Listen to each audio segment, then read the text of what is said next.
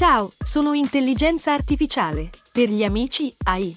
Cecilia Zagarrigo mi ha invitato a confrontarmi con Astro Victor, Like Italians e tanti altri famosi divulgatori. Gli ruberò il lavoro? Scopritelo ascoltando Intelligenza Reale.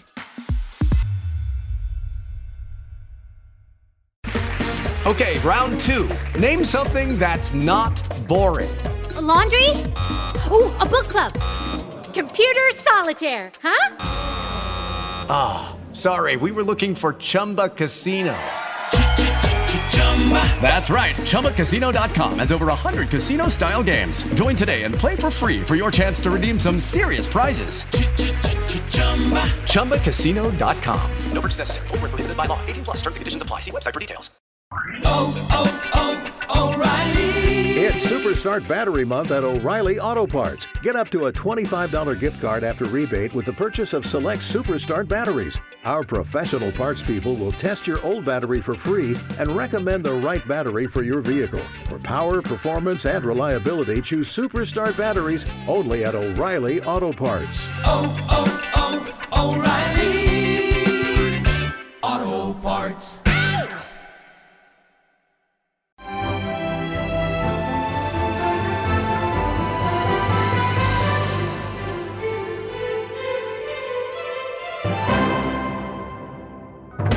Ciao a tutti e benvenuti a una nuova puntata dei Magnifici 7, l'unico podcast di cinema degli ascoltabili.it, anzi degli ascoltabili in generale, perché ricordiamo che oltre sul nostro sito potete seguirci anche su eh, Spotify, su SoundCloud, su Apple Podcasts. Io sono Giuseppe Paterno Raddusa e con me come ogni settimana c'è sempre Simone Spoladori. Eccomi qui, ciao a tutti, ciao Giuseppe. Ciao Simone, senti, iniziamo questa settimana che va dal 28 di settembre al 4 di ottobre parlando di una grande diva che compie gli anni. Tanti auguri e intanto parte la prima clip.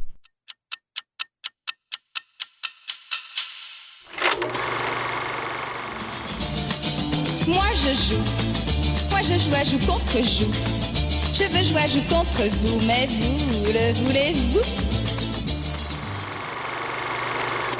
Allora, Simone, il 28 settembre 1934 a Parigi nasceva una che forse potremmo definire davvero, visto che questo termine viene diciamo un po' abusato, una vera icona del cinema, Brigitte Sì. Bardot, che ha compiuto appunto il 28 settembre la bellezza di 85 anni. BB. BB. Allora, Simone, cosa dire? Eh, Brigitte Bardot è un eh, personaggio apicale nella storia del cinema, non tanto per le sue qualità recitative, che non sono né migliori né peggiori di quelle di tante altre interpreti, ma Sono d'accordo. e nonostante abbia lavorato con tantissimi registi, vale la pena di citare per quantomeno Roger Vadim, con il quale ebbe una relazione, relazione. amorosa, e soprattutto Jean-Luc Godard, che l'ha diretta forse nel suo film più famoso eh, di successo al botteghino, che è Il Disprezzo. Il disprezzo. Il disprezzo. Allora, Simone, cosa dire di Brigitte Bardot? Che ehm, è è riuscita a mantenere il suo status di diva nonostante tante contraddizioni che poi affronteremo insieme al nostro ospite che è in collegamento telefonico con noi. Nonostante appunto le tante contraddizioni, Brigitte Bardot insieme a Marilyn Monroe, forse più di tutte le altre grandi dive che la storia del cinema ha, eh, avuto nel corso appunto del, del- del suo progredire, nel, nel- nel corso, del, suo corso, Brigitte Bardot e Marilyn Monroe sono quelle che sono rimaste per motivi diversi nel- nell'alveo della sacralità quasi, del- del- de- della carnalità perché si trattava di due bombe sexy come venivano definite e come ancora oggi molto spesso vengono ricordate ma allo stesso tempo c'era un'aura di ehm, veramente quasi eh, Di sacralità. sì esatto di, di rispetto sacrale di, di- di- fulgore intoccabile E in ecco. entrambi i casi, come hai detto giustamente, più delle loro qualità artistiche è ehm, rimasto mitico e leggendario il loro look. eh, Mhm. quindi nel caso di Brigitte Bardot, questi capelli biondi, lunghi, Molto spesso lunghi. accompagnati da questa, da questa eh, frangetta eh, che ne hanno reso, l'hanno, l'hanno resa eh, iconica, come hai detto tu eh, in precedenza, e molti, se la, molti la conoscono, insomma, se la ricordano, eh, non ricordando eh, Mm, i quasi film- mai film che ha girato, nonostante qualcosa di girato, sì. interessante l'abbia fatto. Io volevo eh, citarti un film, non so se tu l'hai mai visto, è un film americano che si chiama Erasmo il Lentiginoso, che è di Henry Coster, che è la storia di questo bambino che è letteralmente ossessionato da lei. È veramente una commedia molto gradevole e peraltro lei appare nei panni appare, di, sì. di se stessa. È veramente un film che, che ricordo con, con tanto, con tanto piacere, ma è solamente diciamo una piccola perla nel corso di, di- di- di- di questa vita così rocambolesca che non si limita solo all'aspetto appunto eh, spettacolare di intrattenimento ma va anche nel privato perché Brigitte Bardot è un personaggio che nonostante sia stata per anni icona della trasgressione poi dopo il ritiro all'inizio degli anni 70 è passata a una diciamo barricata più conservatorismo e credo a oltranza. a oltranza dal punto di vista politico perché diciamo che ehm, è stata sposata è sposata con un esponente del Front National si è esposta politicamente ha dichiarato di essere vicina alla destra e quindi un po' in contraddizione con quella che era l'icona trasgre- assolutamente trasgressiva però Simone di questo proprio di questo ne parliamo con il nostro ospite Bene. che è un critico musicale per Caltwick e per tanti altri per tanti altri magazine online che è un esperto di costume si chiama Mattia Palma ed è in collegamento telefonico con noi ciao Mattia Ciao Mattia, buongiorno. Ciao Giuseppe, ciao Simone. Allora Mattia, una prima domanda eh, molto semplice e molto complessa. Perché oggi parliamo ancora di Brigitte Bardot? Ma guarda, mm, a me la cosa che ha sempre colpito della Bardot è, è un- il suo modo contraddittorio, forse non so, apparentemente contraddittorio, in realtà in cui ha rivoltato il suo personaggio attraverso la politica e questo secondo me oggi ci fa, ci fa ancora più impressione. Cioè la Bardot è nata come un simbolo di trasgressione che emanava sessualità da, da- da ogni inquadratura, insomma un personaggio scandaloso al limite dell'osceno forse per, per- per la morale degli anni 50, degli anni 60 e, e poi però allo stesso tempo ha reagito andando contro l'idea della liberazione sessuale più sessantottina, cioè riuscendo, in qualche modo è riuscita a rappresentare allo stesso tempo in una sola persona il bigottismo e la provocazione. Cioè, appunto, che fa abbastanza ridere lei che appunto si è rappresentata all'Eliseo del generale de Gaulle con, eh, con- con i capelli sciolti contro qualsiasi protocollo. E, e così appunto oggi mi chiedo ma come può un personaggio come Brigitte Bardot essere contro i matrimoni gay? Cioè, è, è- è davvero l'icona sessuale che ha negato se stessa o, o forse è l'icona sessuale che ha ammesso solo la sua stessa trasgressione. Cioè io, boh, non, mi, io non mi immagino Marilyn Monroe nel- nella sua stessa posizione. Cioè al limite appunto la Cuccarini che, che- che rifiuta il suo potenziale gay friendly per il sovranismo. Poi vabbè c'è tutto, per esempio c'è tutto l'aspetto dell'anim- dell'animalismo della Bardot che però sai animalismo avendo a che fare con il concetto di natura, di ritorno alla natura, insomma per il sovranismo funziona praticamente da catalizzatore. Però quello che penso è che, è che la Bardot ha, ha- ha rappresentato l'idea di, di donna sessualizzata più con, gli, più con gli occhi degli uomini che con gli occhi delle donne. O almeno lei si è convinta di questo, cioè, perché, perché poi se ci pensiamo un pochino di più, eh, a lei stessa sfugge un aspetto importante di quello che è stata sullo schermo. Eh, cioè, penso al disprezzo di, di Godard, in cui ha sempre questa smorfia irrequieta, mh, puntuta, in cui appunto è spettinata e ha que- que- quel- que- quella smorfia che Arbasino chiama boudeuse, scontrosa sempre, perché in fondo il personaggio della Bardot non è la donna oggetto, ma è un- una donna irraggiungibile e, e distante al limite dello straniamento, quindi molto più lontana dal cliché che lei stessa si è, si è attribuita. Bene Simone, Mattia ha definito un quadro di Brigitte Bardot che definirei impeccabile. Mattia, grazie per essere stato con noi e ti aspettiamo presto ancora ai Magnifici 7. Grazie Mattia. Grazie a voi.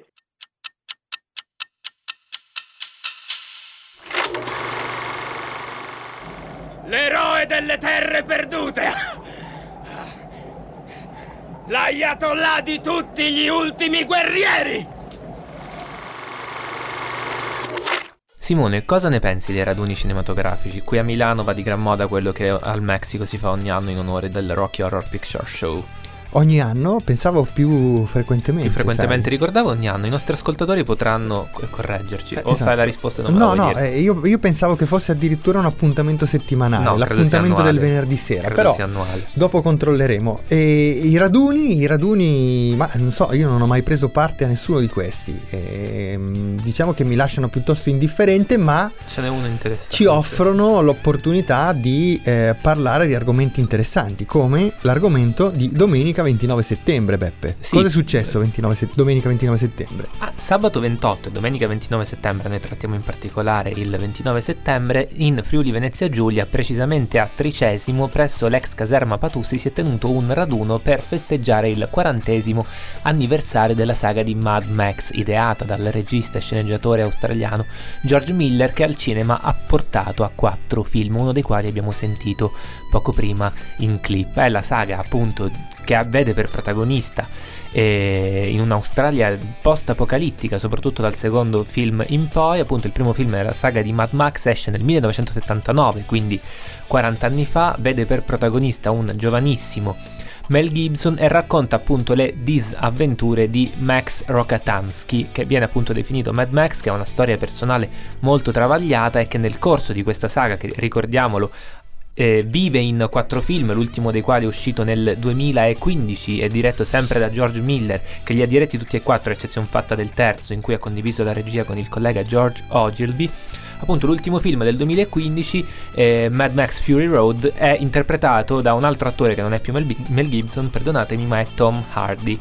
Eh, Simone, cosa dire di Mad Max? Si arriva a 40 anni, una vera saga di culto che magari non avrà i grandi numeri di tante altre saghe che il cinema ci ha proposto in questi anni, ma che ha sicuramente una nicchia di affezionati che è eh, particolarmente attaccata a questo mito post-apocalittico. Sì, secondo me, eh, sai, non si dà a volte il giusto peso, non si sottolinea quanto sia derivativo e seminale, come diresti tu, il mondo di Mad Max, che ha segnato l'estetica steampunk in modo, in modo indelebile.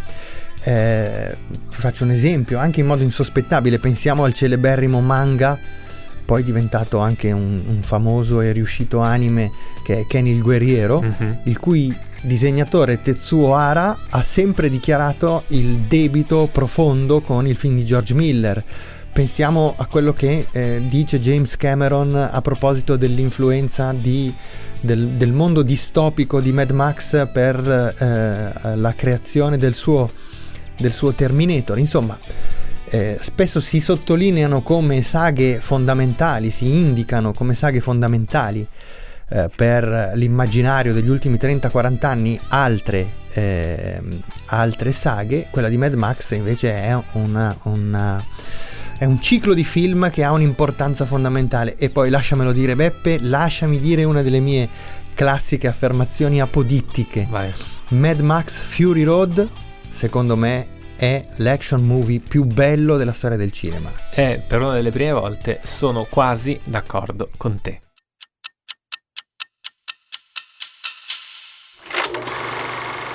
that because everybody who works there has to stop about an hour away and put on special clothing and then drive in and out. And that's because a lot of our stealth technology is made there. We know that now, and and but there are no aliens there.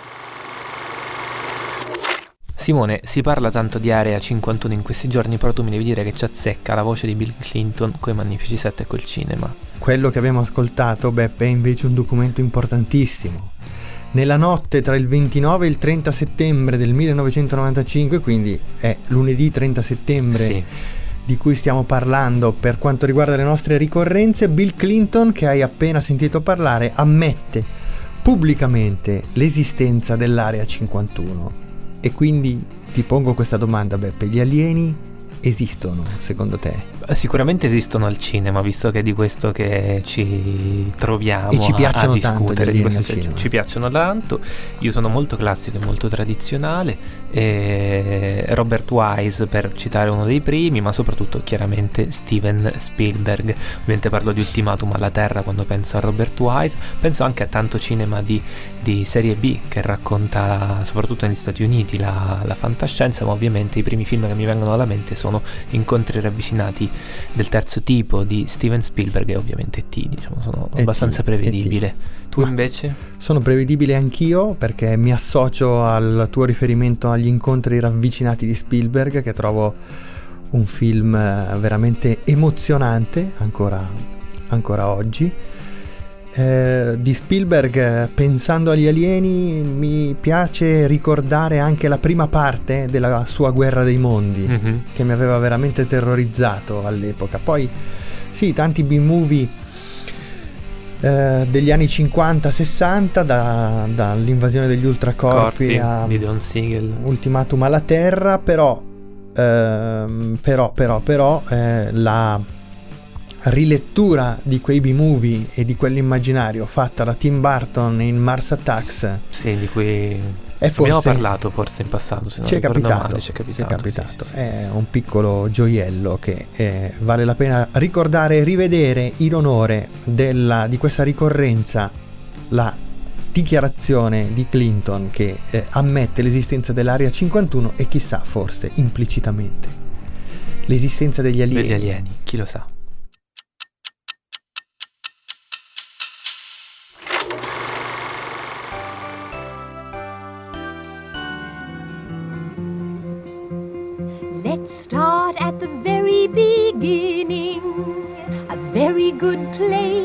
Start. When you read, you begin with A, B, C. Ecco, siamo a martedì 1 ottobre. eh, martedì 1 ottobre questa settimana e per parlare di quello che è successo martedì 1 ottobre sono pronto a lasciare tutta la scena a Giuseppe. Il tema è evidentemente un compleanno, come ha sottolineato la mia amatissima sigla trash. E il compleanno, come avrete capito, è quello di Julie Andrews, fresca vincitrice del Leone d'Oro alla carriera. Dovete sapere che Beppe quest'anno era a Venezia, praticamente solo per quello, ed era ovviamente in prima fila, o quasi, durante la cerimonia di premiazione.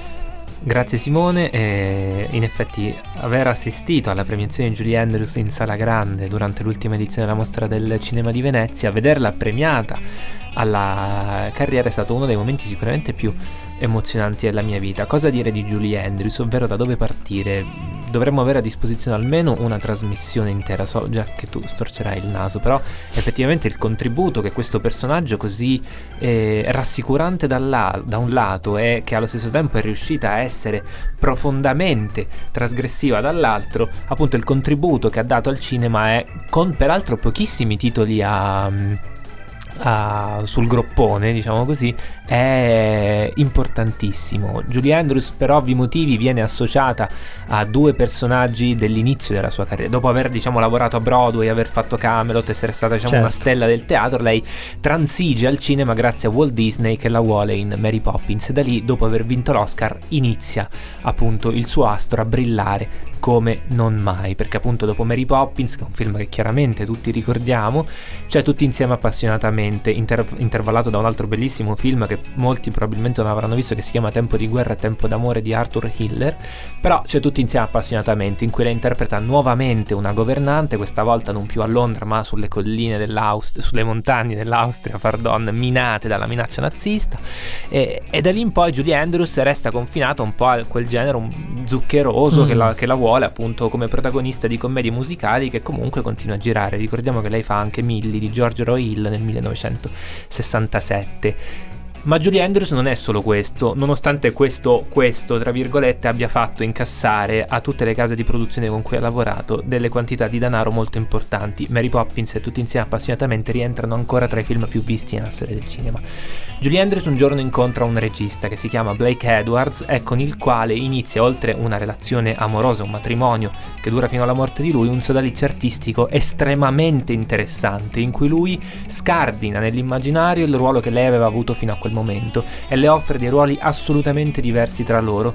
Ne voglio citare due. Il primo è SOB in cui lei interpreta un'attrice che ricorda un po' la sua parabola, un'attrice che cade, diciamo, vittima di tentazioni come l'alcol e che vuole un po' dare un'immagine diversa di sé avuta quel, fino a quel momento, ma soprattutto Victor Victoria, Ecco. che è una commedia musicale strepitosa, è una commedia musicale dai ritmi perfetti in cui Julie Andrews supera se stessa interpretando una donna che interpreta un uomo che fa il travestito, un... eh, un- una riflessione sul, sul duello tra i sessi che ancora oggi per me resta impareggiabile. Tanti auguri a Julie Andrews che ha fatto tantissimi altri bei film. E sono 85. 85 anni. E Lei quelli della Bardot? Sono 85 pure. Ma Quindi- tu guarda, non ci avevamo fatto caso. Non ci avevamo fatto caso, abbiamo No, celebrato. no, no, no, aspetta, Julie Andrews è 35, quindi fa 84 anni. 84. 84 anni, ancora in forma smagliante, come avrete visto dalle foto. Va bene, diciamo Di che abbiamo festeggiato sufficienza. i compleanni di due fanciulle ottuagenarie. Ottuagenarie. E adesso possiamo andare oltre. Andiamo oltre.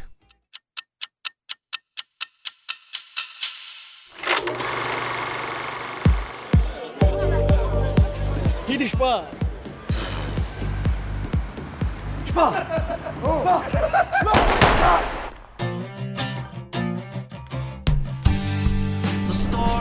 Vogliono parlare con te, evidentemente per appianare la questione.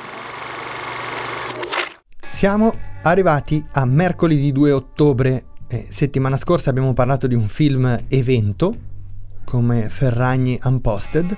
Mhm. Questa settimana è uscito solo per tre giorni un altro film evento, Giuseppe. Appunto ricordiamo che si definiscono film evento quei film che vengono tenuti in sala per una durata limitata del tempo che poi possono essere diciamo acquistati o recuperati in altre modalità, ovviamente sempre legali, ma che però stanno in sala soltanto per tre giorni. Grazie della precisazione, Eh, soprattutto sulla mai, legalità. Si sa mai. Eh, il film evento di questa settimana è stato Il sindaco del rione sanitario Mario Martone, che è stato in sala proprio fino a mercoledì 2, se non erro. E... Sì, anche se credo sia notizia delle ultime ore che vogliano prolungare la tenitura in sala. Anche perché è un gran bel film che abbiamo avuto modo di vedere a Venezia. Martone si conferma un regista perfetto per portare il teatro al cinema, del resto teatro e cinema Mhm. sono i due aspetti cardine della sua carriera e riesce come pochi altri Beppe a mantenere eh, l'impianto e la struttura tea- teatrale al cinema senza per questo compromettere eh, il ritmo e la riuscita delle sue, eh, delle sue opere. Anche qui messi in scena prettamente teatrale, ritmo eccellente e un'attualizzazione intelligente, molto intelligente del classico di Edoardo, sorretto da un ottimo cast, che è lo stesso con cui Martone aveva portato a teatro. a teatro, eh, qualche, qualche mese fa appunto eh, il sindaco del Rione Sanità. Come direbbero in trasmissioni per il momento ancora più seguite della nostra, Beppe, per me è sì. E chi sono io per dire no?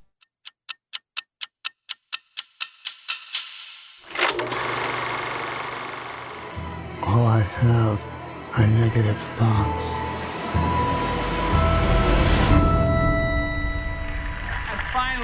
World where everyone thinks they could do my job, check out this guy.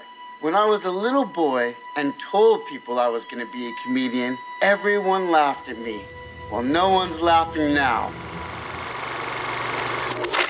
Si parla sempre di uscite in sala ed è uscito in sala un film che io non amo molto, che è Joker di Todd Phillips. Vi, as- vi invitiamo a recuperare le nostre vecchie puntate per capire perché io e Simone abbiamo delle riserve su questo titolo. Io un po' di più rispetto a lui, a essere onesti. Allora, Simone. Joker è il cattivo per eccellenza della saga di, Di Batman, Batman. appunto la saga DC, e che appunto ha avuto delle emanazioni filmiche affidate ad attori, Ad molto, attori molto diversi, tra diversi, loro. sì. Vale la pena sicuramente ricordare il primo, che è Cesar Romero, che l'ha interpretato per la televisione nella serie ABC con Adam West, anche in maniera abbastanza scherzosa. Sì, era un questi- Joker molto camp. Esatto, possiamo molto dire, camp. Come tutta la serie. Come l'intera serie. Però c'è stato anche altro. C'è stato anche un signore che si chiama Tim Burton che ha affidato questo ruolo a Jack Nicholson. a Jack Nicholson in una versione ehm, come dire molto distante da, da quella dei, dei fumetti. Infatti mi capita spesso di parlare con amici eh, che sono eh, grandi fanatici appunto del, del Batman in fumetto e che non amano troppo questa versione Joker eh, questa versione di Joker di, di Tim Burton. E un Joker che è così, insomma, costantemente sopra le righe, che proviene eh, dal mondo della mafia e che eh, nel, nel, primo episodio del, dei due film su, dedicati a Batman diretti da Barton ruba indubbiamente, indiscutibilmente la scena a Michael, Michael Keaton, Keaton, dando, regalandoci anche una scena che secondo me è tra mh, quelle diciamo da considerare memorabili nella storia del cinema, che è quella sorta di um, di performance di action painting che viene fatto in quello che si chiama Flugelheim Museum di Gotham, non so se ti ricordi, Beppe, mm-hmm. scena in cui il Joker interpretato da Nicholson entra insieme ai suoi scagnozzi, eh, deturpando, rovinando, dal suo punto di vista migliorando le opere d'arte che sono custodite in quel museo, che sono alcune delle opere d'arte più importanti del Novecento. Però non c'è stato solo Jack Nicholson no. perché è un altro dei Joker eh, eh, ad aver diciamo ricoperto un uh, ruolo importante perché diciamo quello del Joker è veramente la nemesi per eccellenza di Bruce Wayne slash Batman. Un altro attore è Heath Ledger che in una delle sue ultime interpretazioni, prima appunto di lasciarci prematuramente nel gennaio 2008, interpreta appunto Joker, portandosi a casa anche l'Oscar come miglior attore non protagonista in The Dark Knight di Christopher Nolan. Anche qui siamo in un universo sopra le righe con una eh, vena più dolente forse rispetto sì, a quella sì. di, di, di, Jack Nicholson che comunque aveva un, un, una propulsione molto energica. Quello di Heath Ledger è comunque un Joker energico ma è anche un Joker che lascia spiraglio a una sofferenza che non diventa mai autocompiacimento, che non diventa mai... No, no. E soprattutto c'è ne, stessa, ecco. nel film di Nolan eh, il personaggio, il Joker del film di Nolan è un personaggio straordinario proprio perché non vengono... Nolan rinuncia a raccontarne le origini, a raccontarne eh, la genesi e in qualche modo lo rende, come avevamo già avuto modo di dire qualche settimana fa, lo rende la rappresentazione del male assoluto che esiste senza spiegazioni, senza spiegazioni, esiste, punto e basta.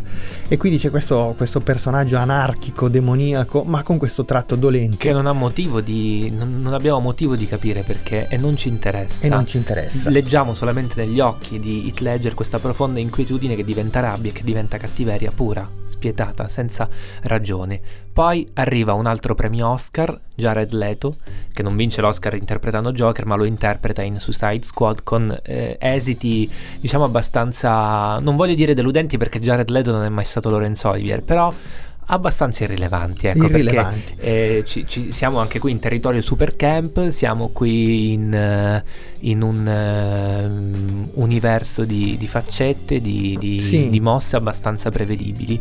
E poi ha questa coolness che lo rende veramente insopportabile. insopportabile. Cioè, questo personaggio che finisce per essere un tantino glamour. Diciamo esatto. che Jared, Jared Leto mh, mm, non ha molte colpe, si trova a interpretare un personaggio che è stato probabilmente scritto e concepito male. Non che gli altri di quel film fossero scritti tanto no, meglio. Certo, certo. Un altro personaggio, e appunto torniamo, ci colleghiamo, è Joaquin Phoenix, Joaquin Phoenix pardon, che lo interpreta appunto nel Joker di Todd Phillips, con risultati per me buoni dal punto di vista della sua performance, ma non estremamente esaltanti, cioè fa il Joker esattamente come mi aspettavo. Lo sai che un altro Joker eh, è Mark Hamill? Mark Hamill? Sì, il Luke Skywalker di, di Guerre Stellari, Stellari. è stato la voce di Joker okay. in una serie a cartoni animati che nel, per il mercato americano è stata doppiata proprio dal buon Luke.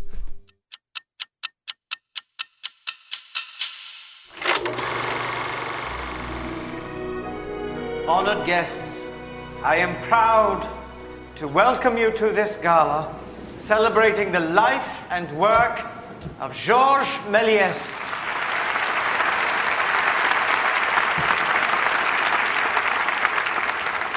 For years, most of his films were thought.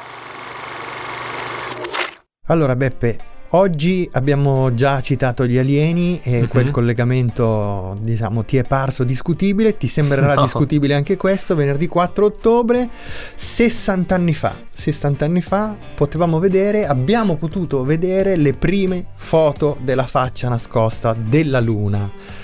Dirai anche in questo caso, ma che ci frega di celebrare questo anniversario ai Magnifici 7, bene, io te la rigiro così e ti dico, in quanti film abbiamo visto viaggi verso la Luna e ti chiedo, di questi film, quali sono i tuoi preferiti? Ti stupisco e ti ricordo che invece il 4 ottobre 1902, quindi Sì. la bellezza di tantissimi anni fa, negli Stati Uniti è stato proiettato per la prima volta Voyage dans la Lune, per, usa- dans la Lune, per usare il titolo originale, Viaggio nella Luna di Georges Méliès. Quindi quale miglior occasione? Guarda, se vai a cercarlo fuori onda eh, No, no, no, ma sai che- sai che mi fido- sì, mi fido ciecamente Negli Stati. Uniti esce forse il film più importante che parla di viaggi sulla Luna, il primo film di fantascienza, possiamo sì, sicuramente. definirlo, un film per il quale l'aggettivo seminale forse è più adatto che mai, più appropriato Sì, che forse mai. addirittura riduttivo in questo Esatto, caso. Esatto, quindi io partirei sicuramente da quello, ma di film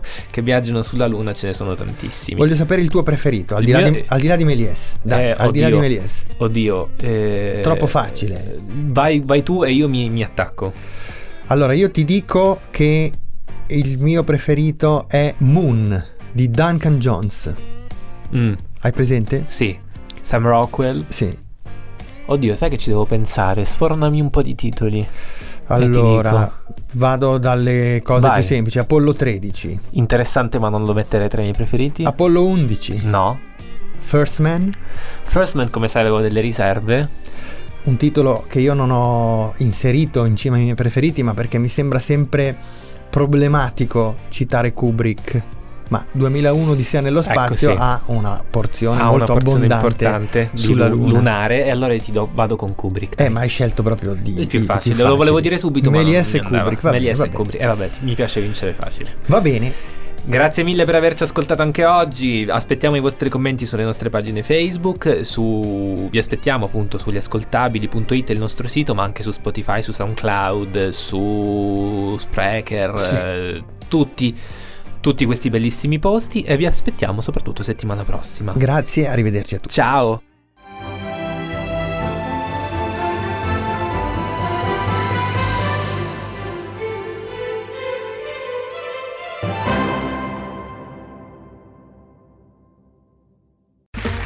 Okay, round two. Name something that's not boring. A laundry? Ooh, a book club. Computer solitaire, huh? Ah, sorry, we were looking for Chumba Casino. That's right. ChumbaCasino.com has over 100 casino style games. Join today and play for free for your chance to redeem some serious prizes. ChumbaCasino.com. No purchase necessary. Where prohibited by law. 18 plus terms and conditions apply. See website for details.